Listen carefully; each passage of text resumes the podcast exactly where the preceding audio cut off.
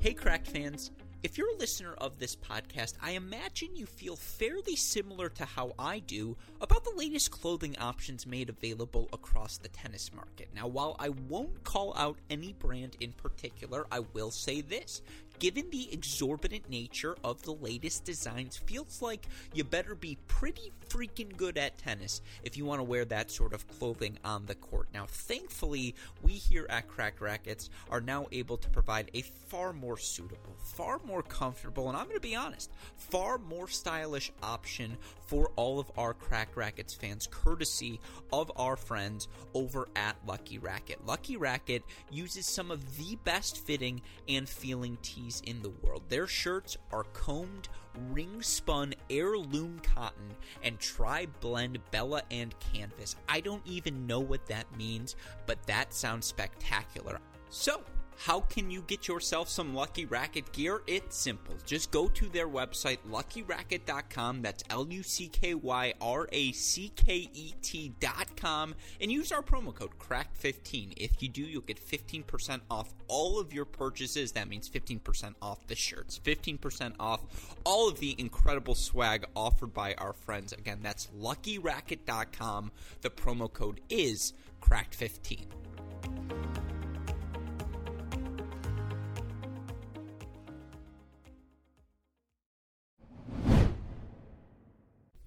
Welcome to the mini break, your daily podcast for the biggest storylines, results, and controversies from the tennis world. Today is Tuesday, December 7th. I do apologize for the lack of episodes on this feed over the past few weeks. That's because I was trying to get our off-season podcast schedule in order here at Cracked Racquets. I have finally done so, and with that in mind, we're ready to roll out our off-season coverage of all aspects of the tennis world, of course. If you listen to the Great Shot podcast feed, if you listen to the Cracked Interviews podcast feed, you know we've already dove headfirst into all aspects of the college tennis world. We've begun our college contender series, breaking down our preseason top 10 men's and women's Division One teams entering 2022. If you missed any of that content, you can catch up on it all on our website, crackedracquets.com. Of course, Chris Halioris, Matt Stakoyak, John Parsons, and I break down all of the teams on the Great Shot podcast feed. I have spoken with each of the head coaches thus far on our Cracked Interviews podcast feed as well. Again, links to all of that content available on our website, crackedracquets.com. We've named our number 10, 9, and 8 teams, number 7 coming up this week as well. We're also getting ready to roll out our Cracked Interview series where we talk to every Power 5 men's and women's tennis head coach across college tennis nation. Now, have I completed every interview yet? No, I have not, but we have made enough progress. We've got enough content in the queue. We're ready to start rolling out those conversations. You'll hear me talk to these coaches about their teams, but then, of course, about some of the big picture items in college tennis. What is the role of the fall? When should the NCAA individuals be held? Are the rules in place, the rules best positioned to help college tennis succeed in the future? All fascinating discussions. I am very excited to share with all of you listeners. But of course, here on this podcast, what you can expect is to hear from our cast of Cracked Racquets contributors. Some of them in house, like Damian Koos, David Gertler, over at Matt Stakoyak, Chris Halioris, John Parsons over the next few weeks, but also some of our favorite guests, including, you know, David Kane, Nina Pantic. I'm sure we'll get Jeff Sackmann back on the show as well as we try to break down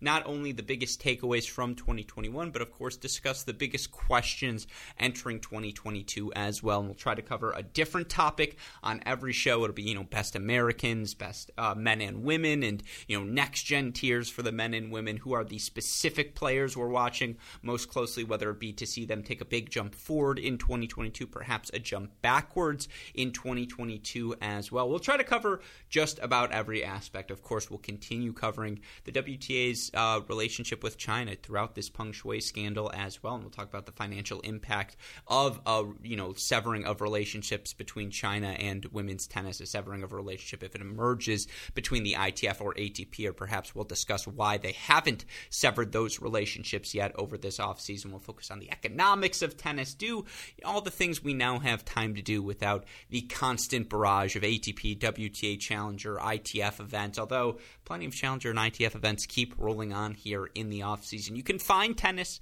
if you are looking for it. Nevertheless, we're going to take the relative lull in the schedule to do some reflection and that brings me to today's podcast, and I know that was a long winded intro. I do apologize for that. I just wanted to set the scene for all of you listeners. It's been a little bit of a while since we've chat. You know, since the last time we spoke, Michigan won a Big Ten championship in football. You know, I'm feeling good here at Cracked Racquets HQ, but of course, on today's show, I received the gift of all Hanukkah gifts from Cracked Racquet CEO Dalton Thieneman. He texted me last week and he said, Alex, I think I found the perfect gift for you. I say, Dalton, what is that? And he goes, Alex, I think we're going to get Stefan Kozlov on the show. And obviously, if you are a listener of this podcast, you know you know, part of the inception of the show was to talk about Kozlov and the many rising young Americans back in 2017. And look, if you're a listener to this show, you heard me do at least one to seven segments on Kozlov's success here in 2021. He's your Australian Open car, uh, Wild Card Challenge winner. He wins three challenger titles down the home stretch. Will be competing in his first slam main draw at the 2022 Australian Open. And look, back into the top 170, back, you know, where he belongs on his developmental curve. And if you watched him play, you saw the enthusiasm, you saw the freedom, you saw the progression in his game. It's why we are thrilled to have him on the show today to talk about his run down the home stretch and throughout 2021, what that success means to him after the struggles of 2019, 2020, the perspective he now has on his career, the focus he now has as well on not only continuing to excel on the court, but finding balance off the court as well. And then, of course, look, we're going to geek out. You guys know whether it be 2012 Kozlov Jr. results, 2013 Kalamazoo, 2015 Kalamazoo, 2014 Kalamazoo, the junior slams. We cover all of it on today's show. We get into the weeds, we nerd out. This is I, I, say every episode is my favorite episode. This may be my favorite episode today. I know you listeners are going to enjoy today's show. And obviously, quickly before we get there, have to give a huge shout out to all of you, to our Cracked Racquets Patreon family, without whom this would not be possible. Also, shout out to our friends at Tennis Point. Best equipment, best prices, tennis-point.com. The promo code is CR15. Obviously, I would regale you with the normal details, but I've given you a long enough intro, so let's get to today's show. We are joined by Australian Open Wildcard Challenge winner, Stefan Kozlov. This episode is brought to you by Hyperice, the leader in advanced warm up and recovery technology.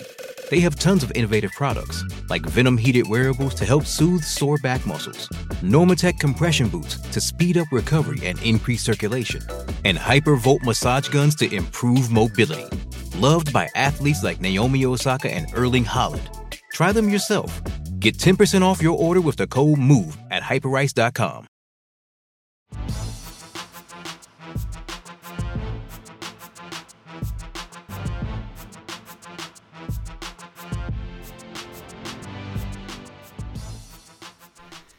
Joining us on the podcast today for the first time, a guest I won't lie, I have been chasing probably since the inception of this podcast. Of course, listeners now know him best as the 2022 Australian Open Wild Card Challenge winner. I know him as Stefan Kozlov. Stefan, welcome to the podcast. How are you doing today, my friend?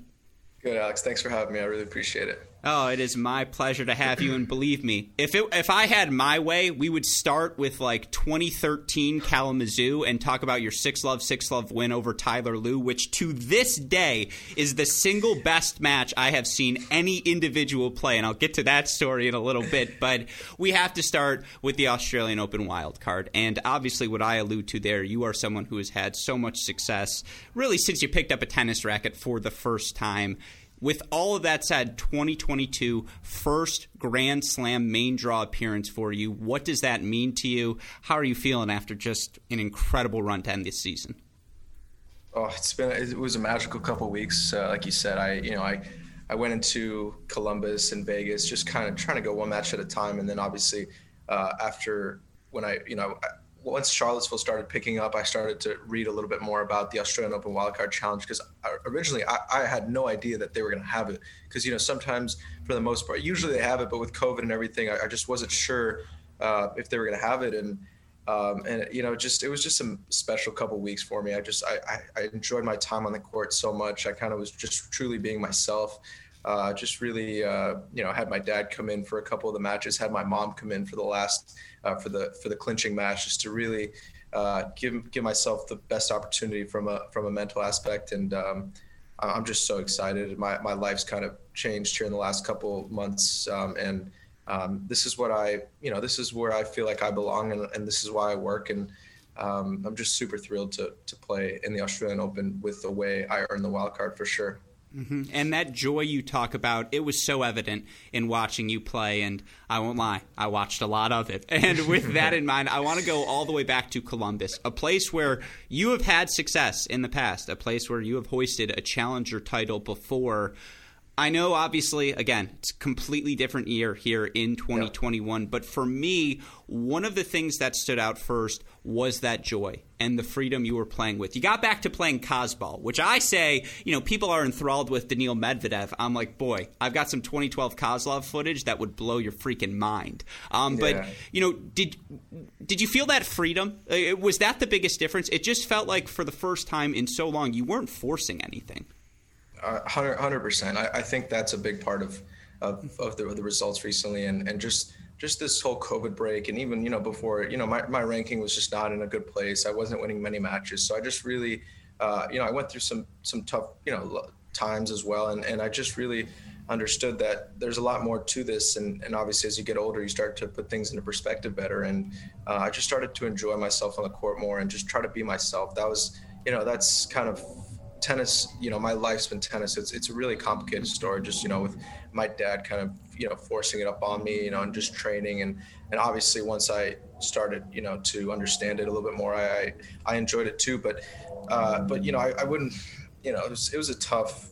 You know, it's, it's it's not easy just when your whole life revolves around tennis and mm-hmm. just all the pressure that comes along with it and um, and you know I'm, I'm happy that I, I had that break and and I had you know some time to really figure things out on my own. And um, and and this time around just I, I, just I enjoyed every moment of it. And I, I, really felt like I was just being myself. And and uh, I'm just I'm so excited where things are headed. I'm I'm so excited for this opportunity. It's such a such a cool um, story that I'm living you know my personal story. I just I love it. Is it a coincidence that your winning coincided with a Dolphins five game win streak? That feels like it's not a coincidence. That feels like it was well planned yeah, that was perfectly planned. I mean, God, those guys are playing. Those guys are playing some good football, huh? Oh, I'm still in on Tua. I I forgot to put Kyler back in this week, but he delivered me a fantasy victory, so I'll always take that. But you know, again, talking about your commitment to the sport, I want to go back even before Columbus and just you know the fact that you were able to play matches pretty consistently from you know the the end of May all the way through the end of the season. And if you look back, it's really what end of 2018, start of 2019 was the last time you were able to do that. And as such, if you don't mind me saying, I know we've yeah. only known each other now for about 20 minutes, but um, you looked thin. Like you just look fit. And I'm curious yeah. how getting to play, you know, five months consecutively for the first time in a while, how that helps as well. Yeah, no, that's a big that's a big part as well. Just you know, being able to play you know points how I want to, and uh, I don't know, just kind of naturally happened. I, I play a lot of sports and uh, play a lot of basketball, like pick up basketball, where I just really. Uh, that's actually where I kind of gained my sense of, of love for sports again. You know, just playing different sports, going out there, playing some pickup ball, uh, going back, playing some tennis and baseline games, just trying to really enjoy it while constantly working on trying to get better. You know, my, my mindset kind of shifted, and and and like you said, you know, obviously with the amount of matches that I've played recently, I've I've just been on court a lot and, and working my fitness and, and just trying to, you know, constantly, you know, I mean, you, you see the top players. I mean, it's just it's it's such a, you know, people they they they watch, you know, top 20 tennis they think these guys just rip the ball and hit winners all the time. But if you really kind of dissect it, I mean, especially a guy like Novak and Nadal, they're just it's just physical. They're they're just trying to take your legs, take your soul, and and uh, I, I, just find that so fascinating because you know we have the ability to you know rocket serve, serve and volley, and and um, come in and play aggressive. But it just seems like the game has changed. I mean, you see Medvedev like you know 15 feet behind the baseline, returning and, and just trying to get the point started. So it's it's it's it's crucial to uh, to be very fit, obviously. Mm-hmm. And I'm curious because you talk about that spark for tennis, and obviously part of the spark of being a professional is knowing the work that has to come in off the court. And you've talked about it. And again, if you don't mind me going a bit sure. deeper here, you've dealt with injuries, a lot of them, very nagging, and I can only imagine the setbacks you've had to deal with personally. Did you find the motivation over the past, you know, 12 months, whatever it may be, to rededicate yourself? And what did that process look like? Given, again, you've already talked here openly, it's a mental drain. How did you yeah. keep yourself motivated to where the results weren't coming? Okay, now they have. Well, I, I actually stopped playing for a while. Sure. Uh, I, I I'm I'm really bad with time and like dates and but uh, but I know that like it's, it's crazy. I'm terrible with that. But yeah. but I, I, stopped playing. I, I, I, just I didn't play for about six months where I didn't really touch a tennis racket, mm-hmm. and I just needed a break. Um, just because I was starting to kind of, you know, to uh, gain you know, um, what's the word? Just trying to gain awareness for my life and how I want to live and what I want to do. And so I just took it took took some time when things were really not going well, and I just uh, it actually was so beneficial for me just to you know take that time and understand how how I want to live my life, what do I want to do, and and then obviously COVID came, and it just it was such a uh, such a weird time, and still is obviously, but but then when I was able to get back and play all these all these matches and tournaments, I just I felt so different, and and just the excitement was there, and um, just trying to fulfill my destiny. And I, that, that's kind of what I've been telling you know people close to me. It's just like you know, who knows where where I'll go with this sport, or and but but I just feel like I have this unique ability, and and I just owe it to myself to to give it everything I have, and I'm happy that I'm that I'm able to uh, you know be aware of that at, at a young age. Yeah, no, absolutely. And it's a fantastic thing to hear. And I'm curious for you, all that time away, something I know you have struggled with throughout the course of yeah. your career is your serve if you don't mind me saying. I like sure. to think I am the principal scholar in the Kozlov School of Study. The serve was the difference, right? It was the serve, it was the plus one forehand. It was just how easy you were making points for yourselves. And, you know, early on, when you think back 2014 Sacramento Challenger final and, you know, all, you know, first guy born 1998 to make an ATP quarterfinal, it wasn't because you were winning things easily, it's because you were finding solutions on the court what where did you find the solution on the serve on the forehand did you feel that as well or am i you know being crazy here no no no you're definitely you're definitely spot on uh, i think the serve and forehand were you know two things that i needed to um, you know make more efficient efficient and uh, yeah. and the serve started coming along uh, and you know the thing about tennis is like you know i'm sure you know, it just sometimes it feels amazing, sometimes it doesn't, and and you just got to constantly try to figure it out. And uh, I got some help on the serve.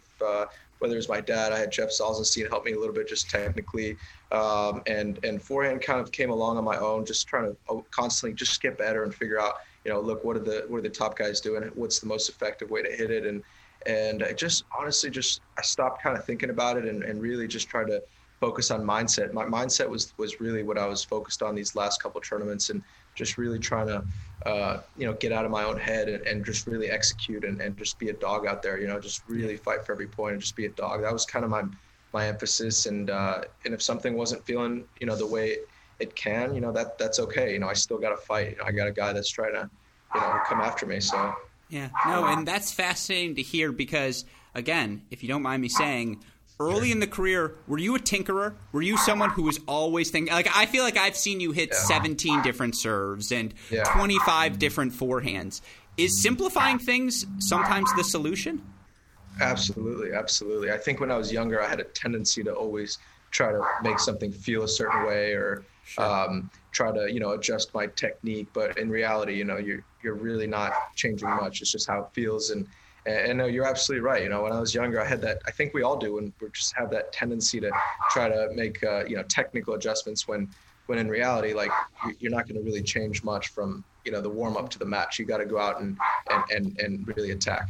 Yeah, no, and again, we saw you attack throughout the course of this season and you know have to ask about the rivalry with JJ Wolf. And you know it's one thing to play a guy a bunch of times throughout the course of several years. You think back to your rivalry with Francis Tiafoe in the junior and it's and it felt like you guys were always seeing each other towards the end at the big events. But you know, I think you see JJ what four times in you know five or six different events played, and you guys are playing in semifinals. You guys are playing in finals as well. And look, he's another 1998 American uh, who respectfully took him a little longer than you to experience success. And I'm curious for you what it was like to again be facing him at that stage. And you know, look, he hits a pro serve, he hits a pro forehand. What were the adjustments you made in your three victories? It felt like again it was the serve, the forehand, just playing top 100 tennis. Yeah, yeah, no, I, I love JJ. I think he's got a great game. Uh, I love his personality. It's just he's such a you know cool character, and uh, I, definitely wish him the best. Um, but you know, we had we definitely battled. It's it's funny how when you win a lot of matches and you play the same schedule, you start playing guys over and over. Vukic, Wolf. Um, you, but you're right. You know the way he can you know pop his serve and hit a forehand. Sometimes you you know you you're just left kind of guessing. But I, I really was able to lock in mentally and and just really come bring it to him in the last couple of matches. Where in Vegas, I was kind of uh, just kind of waiting to see what would happen and uh, and giving him opportunity. And, and and you know how tennis is. You know, once you're ahead in the score, and a guy like that, especially, he could start swinging freely. And um, but but really, it just came down to just you know problem solving, being just mentally uh, fully just uh, all out war. You know, that's kind of how I looked the match at Charlottesville. I was like, you know, I'm going to leave it all out here and and um, and then obviously in Champaign, the same thing. You know, we're battling for high stakes, wild card on the line, lots of pressure. Um, playing him indoors is probably the last place I want to play him, and uh, understanding that and just kind of trying to problem solve constantly. And and and I and I battled and uh, got fortunate in, in certain you know certain points, and uh, that's just how it goes sometimes. You know, so but uh, yeah. Yeah, if you you don't have to, you know, you had to play one of them first round. Wolf, Vukic. Who are you picking? Have you seen enough of both of them? You're like, I don't need to play those guys anymore. Yeah, yeah. I mean, those guys are, are both tough. They're so uniquely different. Um, yeah. I mean, I, I probably, you know, I, I don't have an answer. They're they're both good. yeah, it's, it's that's hard. I- well, yeah, I don't wanna, it was so interesting in that Champaign match. It just felt like, and again, this is getting back to what I said earlier of you playing Cosball again. Felt like you had solved the riddle a little bit. It just felt like a you weren't afraid of the JJ forehand watching that match, and obviously the only time he serves you is uh, breaks you is I think when you're up five two in the second set, serving for the match for the first time, and just you know for that that's a testament to the serve, the forehand. I, I'm curious because obviously you've, you're a guy who's played the North American Challenger grind multiple stages. You've seen, you know, the King Kudla generation. You've seen Sure. the, the Krueger Rubin Fratangelo generation. Does it get difficult facing those same guys week after week after week, or does it build a bond between you guys? And you know, when you're going Champaign, Charlottesville, Vegas, all these different cities, and that's the only group of people you're seeing.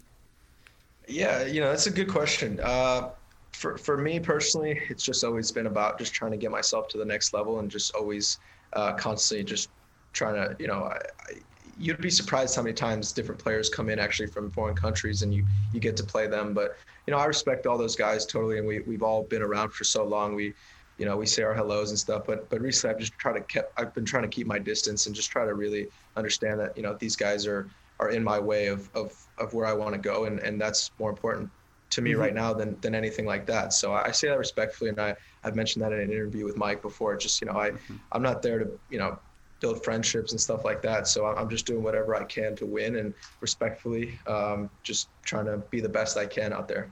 Yeah, I'm going to quack out that name you just mentioned because no competitors here on this podcast. Um, no, it was it was great to listen to you talk to Mike as well, and obviously I know the connection you've built with him throughout the course of your time. And you know, again, with with all of this said, you now face an off season, and we'll get back to the past in a little bit. But I'm curious for you. You now know, hey, I'm starting my season in Australia, and you know, I'm curious, given all of the turmoil you faced 2019 offseason, 2020 offseason. This season, there's a bit more clear of a plan, right? And I'm curious, Yeah. how does that impact? You know, I know you said before we started you're taking a week off or so now, but how does that impact the offseason? What does it look like for you?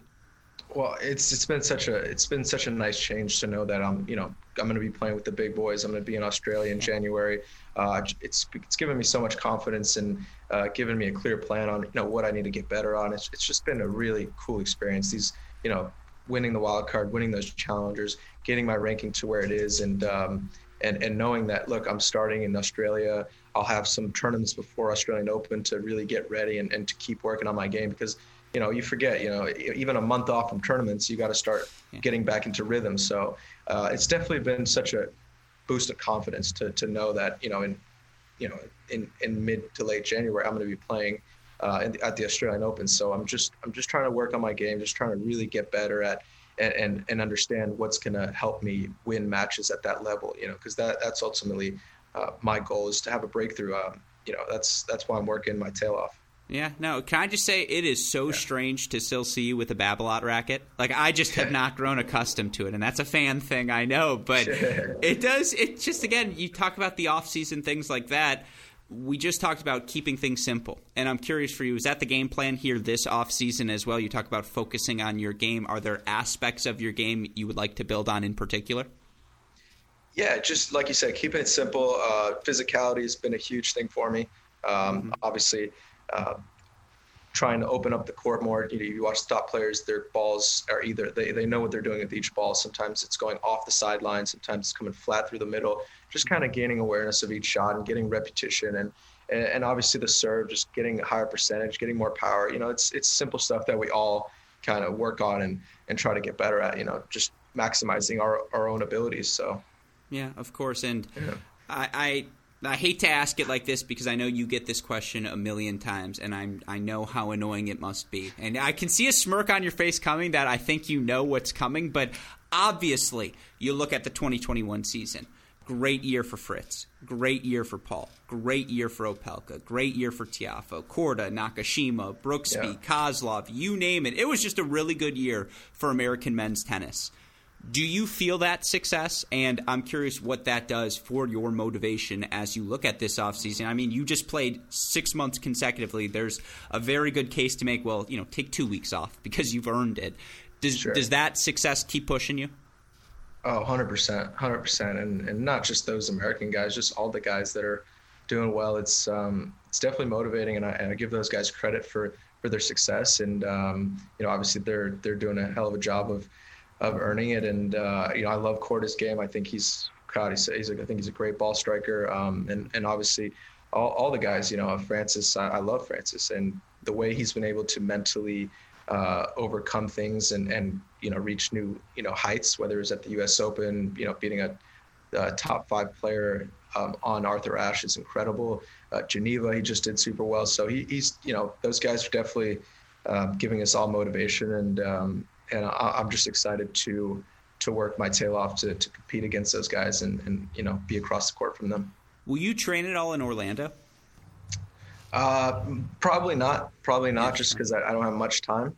Sure. Um, and I'm just trying to keep it the same as as I've been this last couple months. Just you know, trying to you know just just keep it the same. No need for me to you know. There's obviously great coaches up there, and and the USTA reached out to me to to try to you know to offer for me to come, and I'm super appreciative of that. And it just from a timing standpoint, just doesn't make sense. I need to leave on the on the 27th of December, so um, so I'll just be here. Yeah, yeah you're getting down there early. Yeah, that's. I mean, yeah. you have to, right, with all yeah. the two weeks and the everything. And so, you know, totally. I, I, am curious, and this is how we'll look big picture here. And I'll, i want to frame it like this. And again, I appreciate all of your candidness. I have said it before. If you're going to swear at me, it might happen now. So this is where we'll quack it out with the sound effect. Don't worry. But again, your entire life you and Francis feels like I don't know if you watched the show The Last Kingdom, but it feels like you two are bonded. It's just like that, um, you know, yeah. that story from the past. If you followed American tennis closely, you had that, and just you know, again, since 12 years old, you have had unreasonable expectations on you.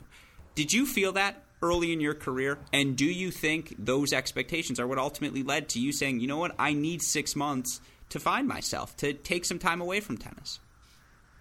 I do. I do. I think I think that we all handle them differently. Uh, mm-hmm. Obviously, we're all wired completely different, and and uh, it's same in every sports. You know, you got guys you know battling that that sometimes make it, sometimes don't. So um, I, I, do think that I just had an unhealthy balance of of how I handled and looked at those things, and and just needed some time to really have a healthier view and and and understand that you know it's not the end of the world, and it's it's just you know it's just a you know, it's it's not a huge deal, you know, that I'm not doing well right now. I got plenty of time. Obviously, guys are playing in, in their 30s now, and uh, the times are changing. So, so yeah, like you said, that's kind of been my biggest motivation is, is seeing Francis, seeing Zverev, seeing those guys that I grew up with. And in my head, I see uh, Rublev, you know, from when we were, you know, 15 years old, and, and not to just I have a different view on these guys, and and that's why I just I feel like I should be competing with them, and and and that's kind of it would be pretty cool to you know when I get back there and just play with these guys again.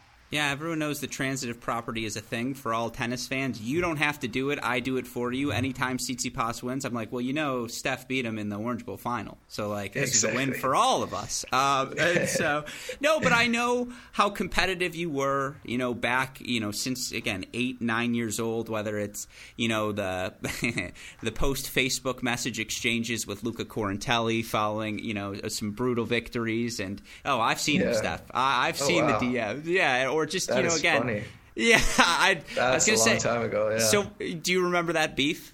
I, I think I do. I, I, am pretty sure we. I messaged him after a match or something. Yeah. Yeah. I was so so young, so young. It must exactly. have been a long time ago. No, all of these things, and you know, again, I know there was a Borat accent to the line judges for a phase there as well, and just those are the things you do, right? Because I do feel like life on the junior, junior tour can drive you insane, and I'm just curious again when you look back at that time. Um, you know, what are the things you take away from that experience? What are the things that going through lumps like that, or just all the different things, help shape who you are today? Yeah, just just kind of understanding and having a good perspective from your you know the times that were not so good and just trying to learn from them and uh, that's that's kind of been the biggest learning lesson for me. You know, I don't want to get too deep into that, but just sure. just super motivated to um, to I'm super motivated for the opportunity to have a you know chance to you know whether win a couple matches at the Australian Open and, and just keep building my ranking and and you know how that goes once you you know success is contagious and and once you start winning some matches you you start feeling better, and uh, you never know. So I'm excited. Yeah, absolutely. When you look back at some of those things, obviously you've got a best of five match coming up at the Australian Open.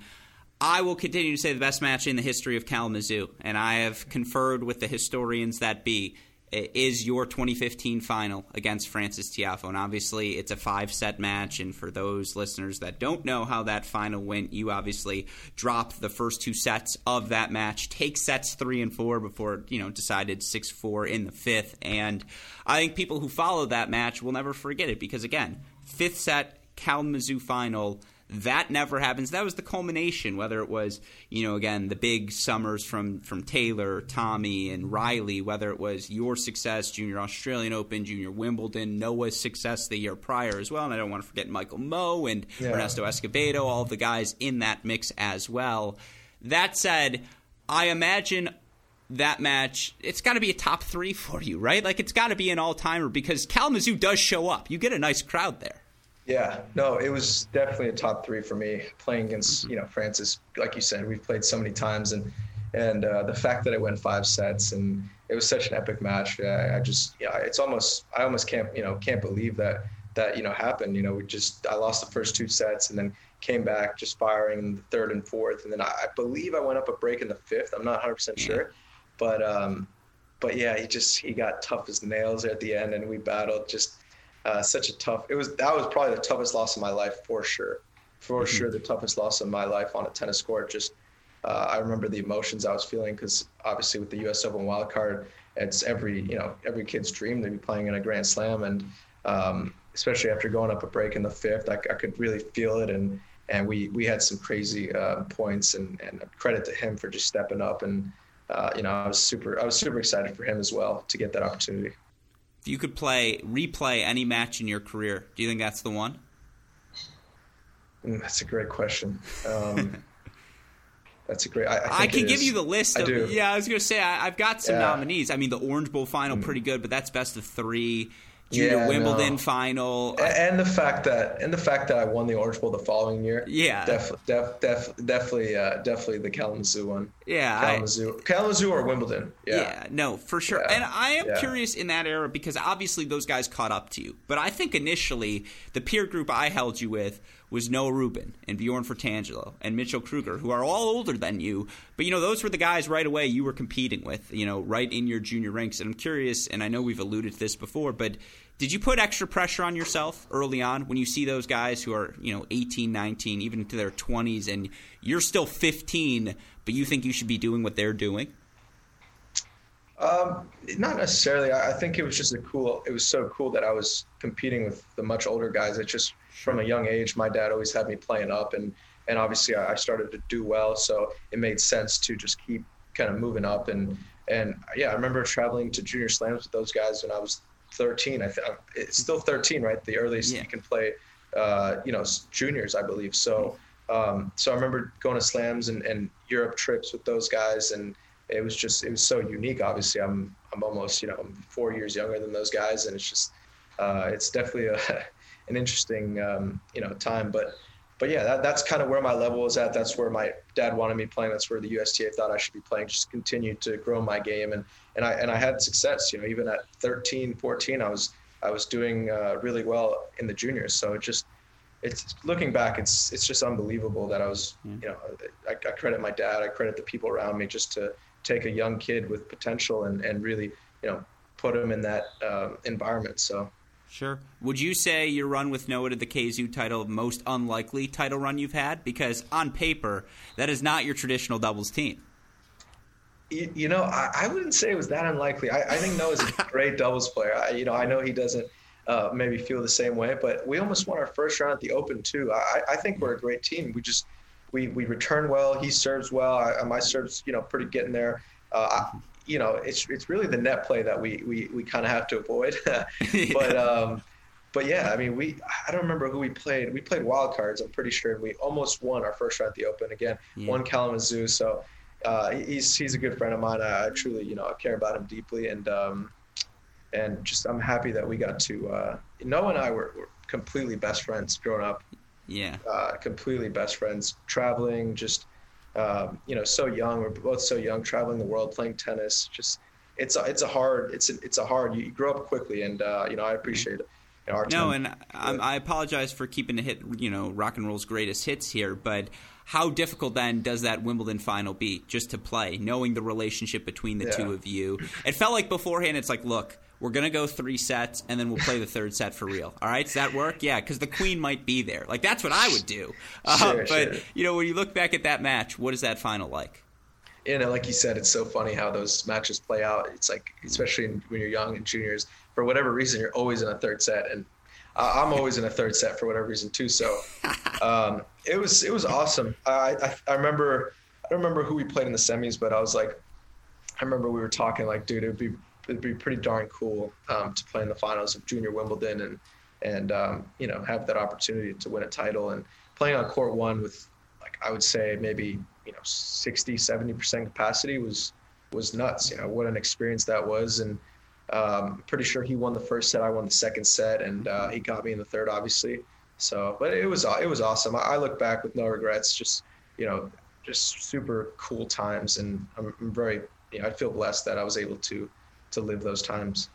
Yeah, no, absolutely. And it was so fun for us to experience as well. And then, you know, again, obviously, you get into the pro career. And I'm curious for you, did you ever consider college tennis, or was it always going to be straight to the pros? And as you look back, uh, what are your thoughts on? I, I always think it's interesting to ask people yeah. who skip college. What are your thoughts on college tennis? I know your brother obviously has played it as well. I'm curious what, what you've heard from him and what you think.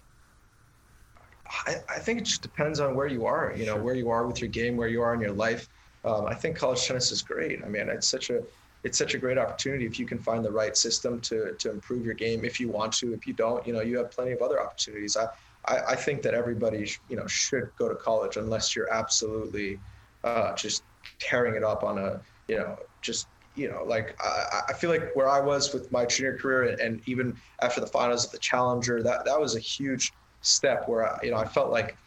And another thing is, is you know my parents kept telling me that you know look all the top guys they didn't go to college and that that was that was tough to hear obviously as a you know mm-hmm. you you really you had to listen to that advice and and tennis is such a unique sport where you know you, you, you if you look at the top 100 i mean I'm, I'm sure you're aware of this stat you know most guys didn't go to college so uh, i feel like if that was a little bit more balanced maybe you know i would have definitely gone for a couple of years so but but my stance is, is you should definitely go uh, experience it, um, have options, um, uh, unless you're really just kind of killing it, you know. Yeah, I feel like you would have gone to Virginia just in that era, that time. I feel like you would have just slid right into that lineup. I, I wanted to go to USC actually, but really? I never really considered it any, at all. Yeah. Just because P- Peter Smith, I, I don't know, I thought he was a good coach, but I I really considered it Yeah. very little. Like yeah, I turned pro when I was like 15, I think, Oh, 16. You, you don't have to Right. remind. Come on, that, again, Yeah. School of Church. This is me, and, Yeah. and as you know, you. You uh, tell me. You yeah, tell exactly. me. It was actually on April twelfth. Um, no, but you know, with with with all of that said, uh, you know, again, you're 115 in the world uh, by the time you're, you're 19 years old, and you're having success. But as you alluded to, you're on the road and you're by yourself. And I, I'm just curious for you. What were the pros and cons at that stage? Because you are having success, right? You're earning the right to go to Europe, to go play slam qualifying, do all of these different things. Yeah. How Yeah. difficult is that, though, being away from home and doing all those things at such a young age? I think I think balance is just super, you know, important. Um, you know, obviously when I was I was playing tournaments every week, traveling the world, but but it didn't feel like that. You know, I, I didn't it didn't feel like that. I, I had just got a girlfriend. Um, I was starting to get some success with you know financial you know independence. Uh, I got a Porsche. I, you know, I had a girlfriend, and, and just the idea of traveling to the Australian Open at that time, just where I was in my life, it just it, it just didn't sound good, and uh, I kind of forced it a little bit. And obviously, I have to. You know, you have a you have a coach, you have a team, you have you can't just you know stay home, and and so so I definitely struggled with that, and, and that killed some of my momentum for sure. Uh, had some injuries. Um, so you know, I, think a huge thing about sport is momentum and, and just mindset, and, and and my mindset at that time was just in a different place. I was you know, for the first time, I was, you know, I got financial dependence from from everyone. I could, I could literally just do what I wanted to. Uh, like I said, I got a girlfriend. It just, just things in my life were were just not as uh, uh, ideal for a, you know, for a pro. And, I'm so young, you know, it's it's hard. It's 18, 19. It's just different. So uh, that's the best way I can put it. Really, you know, obviously.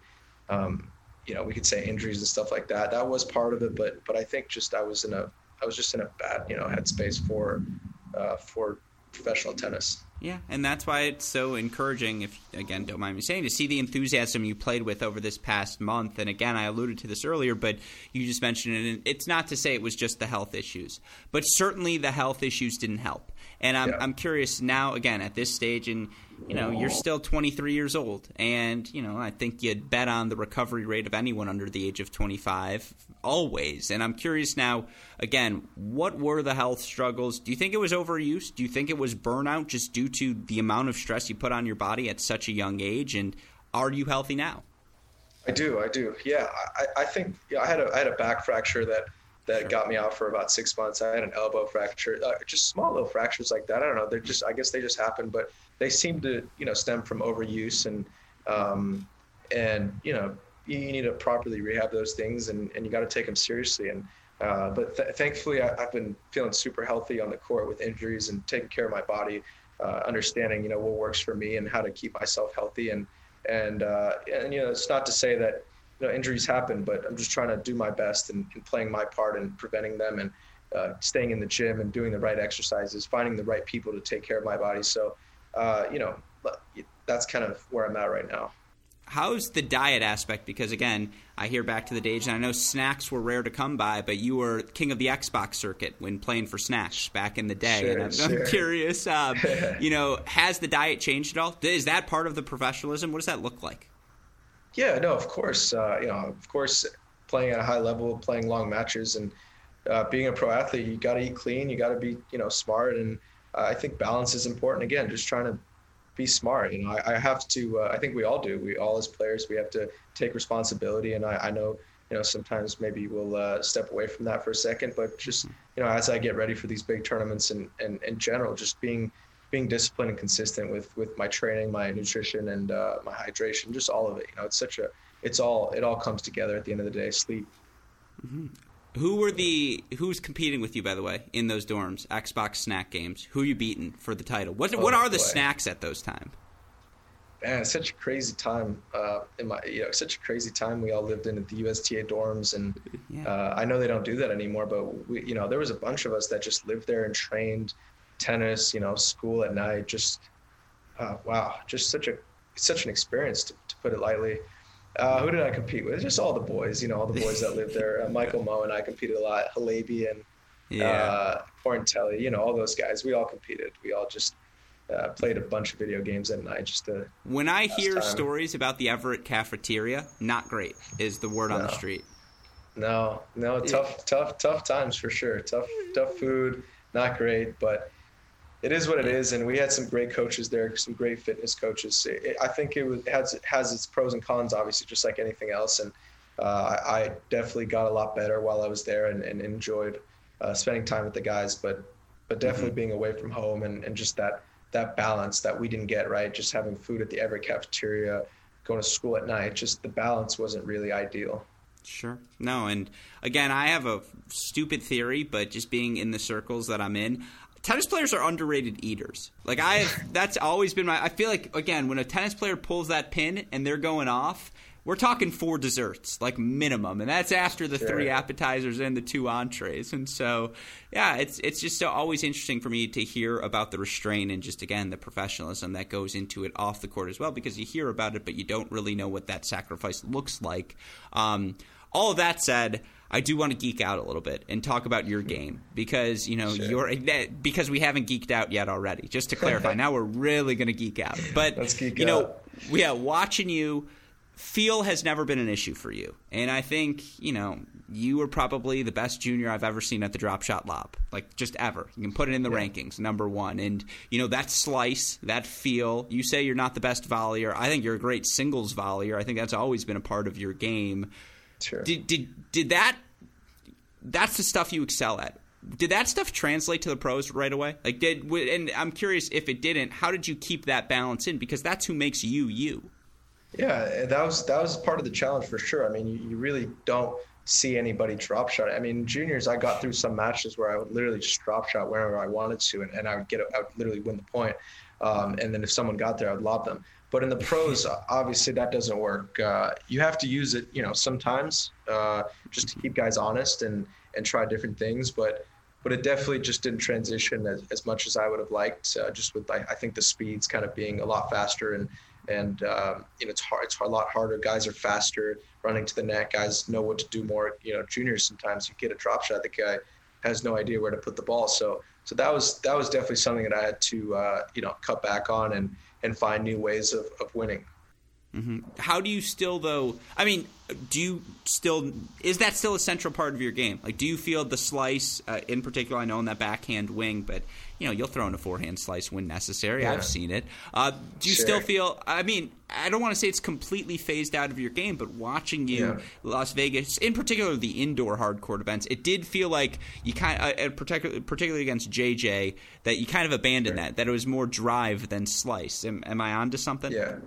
Yeah, yeah. I think those conditions, especially Vegas with the altitude, yeah, uh, the indoor courts, just the drop shot was was really hard to pull off there. Mm-hmm. Uh, I think on clay, you know, our grass, you'll see a lot more of me drop shotting, but sure. but just the indoor courts, it's it's really challenging to drop shot and, and win the points. So. Uh, I had to kind of just you know play with my instincts a lot, and I know I threw in a I threw in a couple just you know fake drop shot deep slices. That that's just all instincts and just trying to win and and and which which comes natural to me. You know, I don't, I don't really think about that stuff, and uh, you know, people always tell me, you know, you have, you have the best hands and stuff, and I didn't, I don't even know what that means until recently, just because it's so, it's just it's just something that I guess my dad built into my game from a young age, and uh, it just always came natural for me. That's the best way I can put it everyone i don't know what the game's called because it's a different depending on the region where you start with the ball on the top of the net and it drops over and sure. it's a little yeah i i can like just see nine year old you slaughtering people and just yeah like, yeah just a little short yeah, angle my, that's my game yeah that's my game i don't yeah. i don't lose at that game very much yeah i can see that yeah perfectly oh, but you know again um I'm curious also with the return of serve. I don't think that's something you've ever struggled with, particularly on the backhand wing. But yeah. did you? Uh, is that a, is that a difficult transition? I'm looking at the numbers is the thing, and sure. you know, for most of your challenger seasons, you're over 30 percent. You have an over 30 percent break percentage for your career, and just for the record, that number 30 percent would be a top 10 number amongst top 50 players if translated to the ATP Tour. I don't think that I, I I guess it's really just on the forehand. Like again, picking for nuanced weaknesses on the ATP tour is so difficult because you're all so good. Did you feel mm-hmm. like people were targeting the forehand return? Uh, possibly, possibly. Sure. Uh, yeah, I mean, I'm sure. You know, you only got two sides to pick from, and Uh, you know, my backhand's pretty solid, so it, yeah. I, it would make sense, you know, for people to try different things and try to figure out ways to win. And uh, so, but but for me, you know, I'm just you know I'm not really thinking about that. I'm just trying to play the game and uh, execute my patterns and execute what makes sense for me to to win. And um, you know, returning's always come natural for me. You know, I, have always, like you said, I've, I've always been able to get into service games and and being able to hold serve easier and, and get into return games has really uh, made life a lot easier for me these last couple of weeks. And um, you know, I think every match I would, you know, I, I break at least once per set. You know, that's yeah. pretty, um, you know, it's it's a pretty good thing to have in your back pocket. So, and, and the serves come along great. So that that's why I was able to um, to you know win as as many matches as I did recently. So yeah, and it this is where I'll go full circle here. Watching the Tyler Lu match this is going back 2013. And again, first round, that's the year Shropshire gets you that next round. But you mm-hmm. beat him. Oh, yeah, sorry. Um, but you beat him. Yeah, you beat him. Uh, you know, there was a verb going around that if you lost a first round, you got Shropshire. Like, that was a thing for a hot sec. I don't think that was actually a thing, but it could have been. Um, but, you know, again, going back to that match – it did feel like you could break serve whenever you wanted. And again, that was my favorite match because it was 0 0, and Tyler, who goes on to play at Yale, was outstanding. And you were just kind of like, no, okay, but it's time to for me to win the point right now. And I'm just like, again, I'm I'm curious that sort of success, that confidence, how it, you know, that game style. Where it just, I guess the way I'm framing it here is, it felt like you didn't have many weaknesses in the juniors. And I'm curious as you transition to pro tennis, is it more about minimizing weaknesses, maximizing strengths for you? I'm sure it's a balance of both, but how sure. do you balance those two things? Yeah, no, that's that's an interesting, you know, question for sure. I remember that match definitely. Uh, it was just it was it's it's different at that time, you know, because you're not facing guys with who are acing you once a game or sure. you know looking for that first ball twice a game. So I was kind of if you look back at that match, every point was kind of playing out more or less the same way. Yes. And I was just I was just so I was so advanced at the time and and uh, I was playing obviously really well that match and um, where now you know you got to pick and choose your moments a little bit more. You know when when you get a double fault on the 15 all point, you really got to lock in and try to you know ask some questions in that game. And uh, you know guys are obviously uh, it's a lot harder to to initiate every point, you know. So that that's kind of the biggest balance. And obviously, as the level gets higher, it's going to be even harder and harder. So picking and choosing the right moments, and, and once you get a break, hold making sure that you're holding serve is going to be very important. Mm-hmm. It's very clear to me that you're very cerebral when it comes to the game of tennis. Are you someone who watches film? Are you someone who's going to break down your own tape, or you know, again, is this from just decades of repetition? I think both. Uh, sure. I would I wouldn't say I'm much of a film watcher, but mm-hmm. uh, maybe the night before a match, I'll I'll take a look at try to find some weaknesses if I don't know the guy. Mm-hmm. Um, you know, it, it, helps me sometimes for sure just to get visual and, and, understand how I'm winning points, what the guy's doing when he's winning points. Just really understanding that and playing it in your head, I think helps a lot.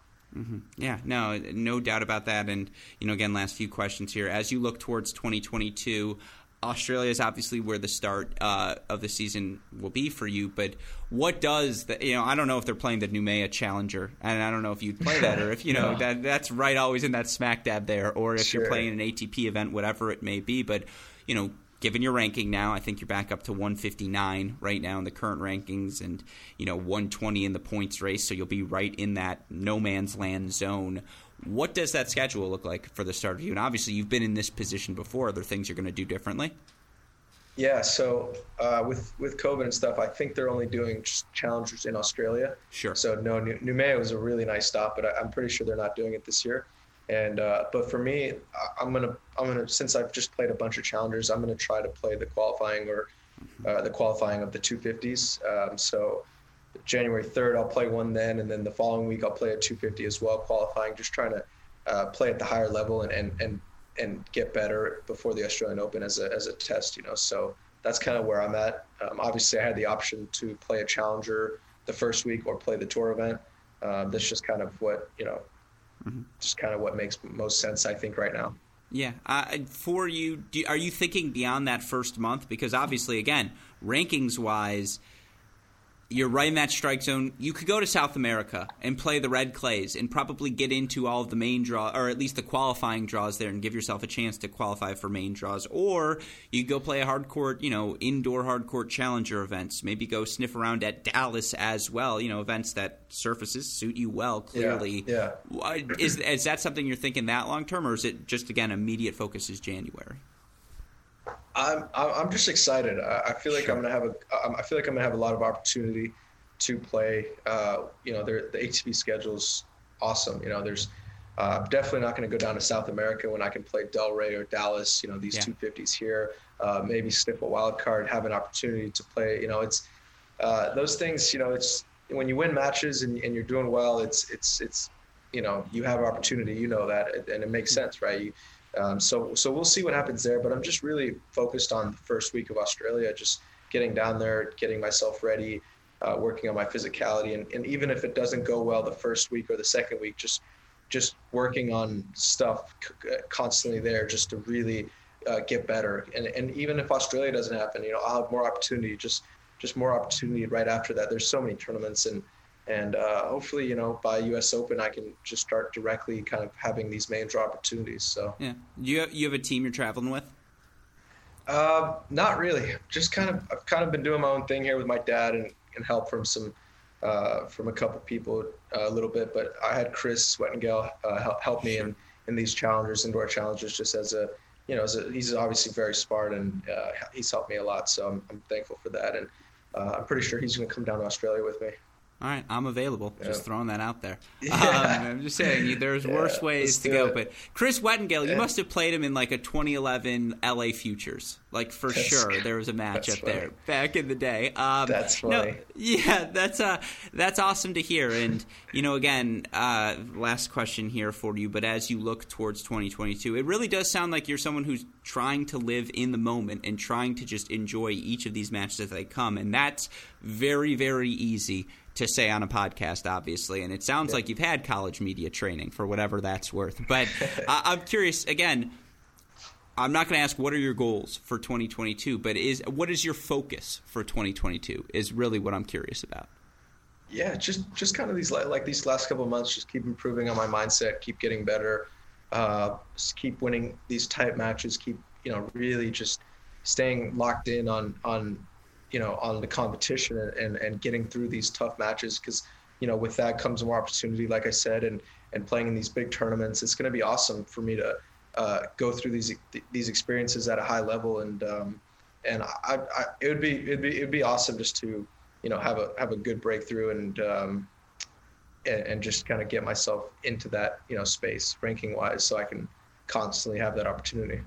Ideal it's different, you know, having a yeah, yeah. yeah it's Go different, ahead. you know, having a wild card than than constantly having you know it's sure. it's completely different and um, that's why that's why I want to really get my ranking up there.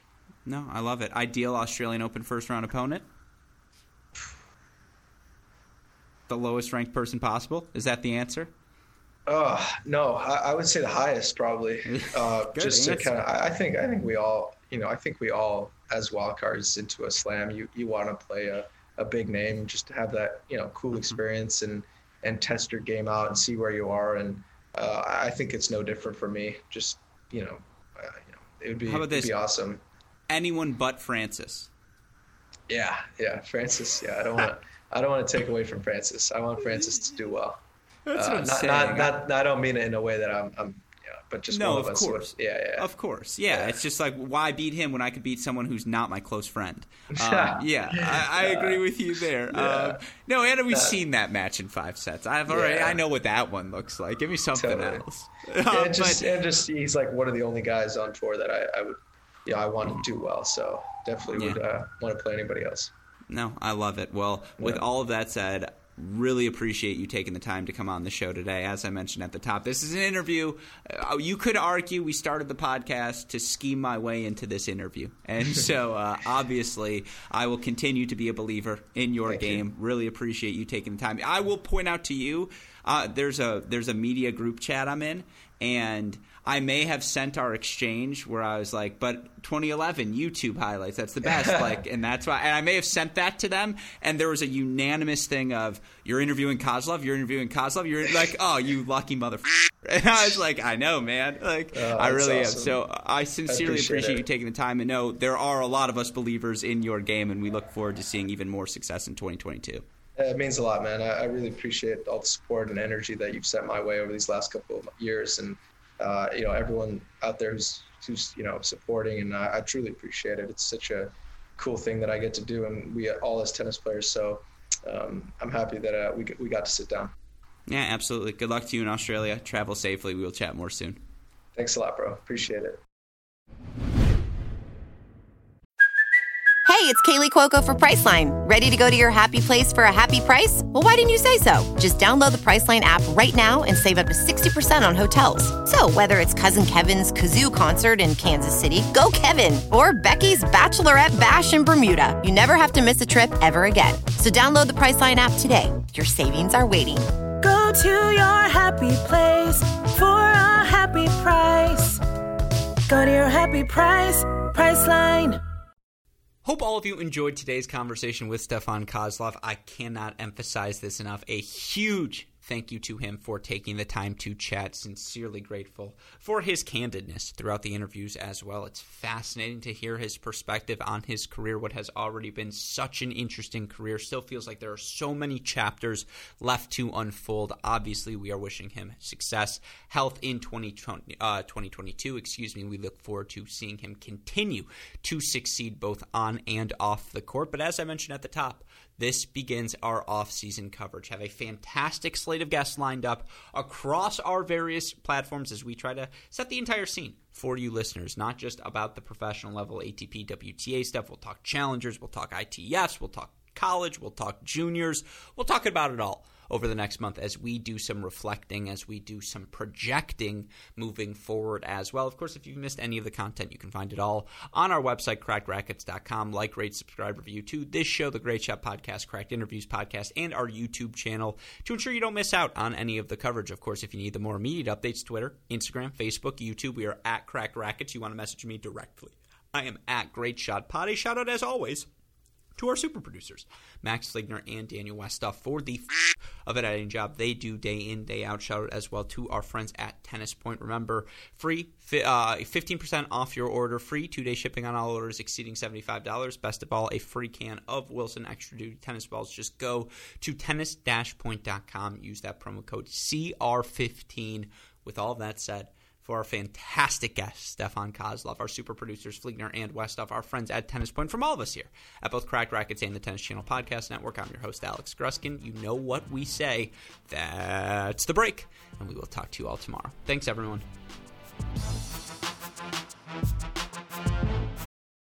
It's only a kick, a jump, a block. It's only a serve. It's only a tackle, a run. It's only for the fans. After all, it's only pressure. You got this. Adidas.